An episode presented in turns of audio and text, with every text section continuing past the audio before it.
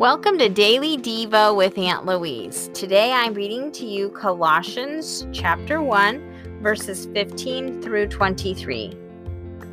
He is the image of the invisible God, the firstborn over all creation. For by him all things were created, things in heaven and on earth, visible and invisible, whether thrones or powers or rulers or authorities.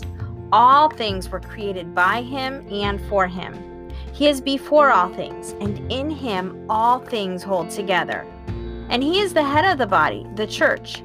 He is the beginning and the firstborn from among the dead, so that in everything he might have the supremacy.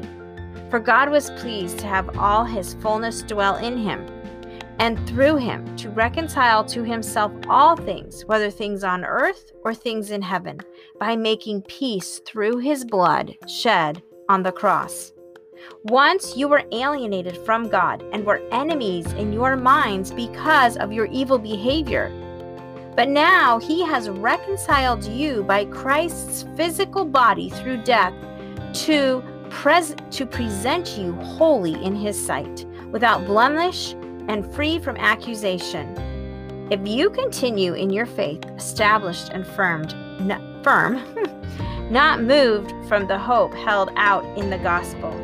This is the gospel that you heard and that has been proclaimed to every creature under heaven, and of which I, Paul, have become a servant.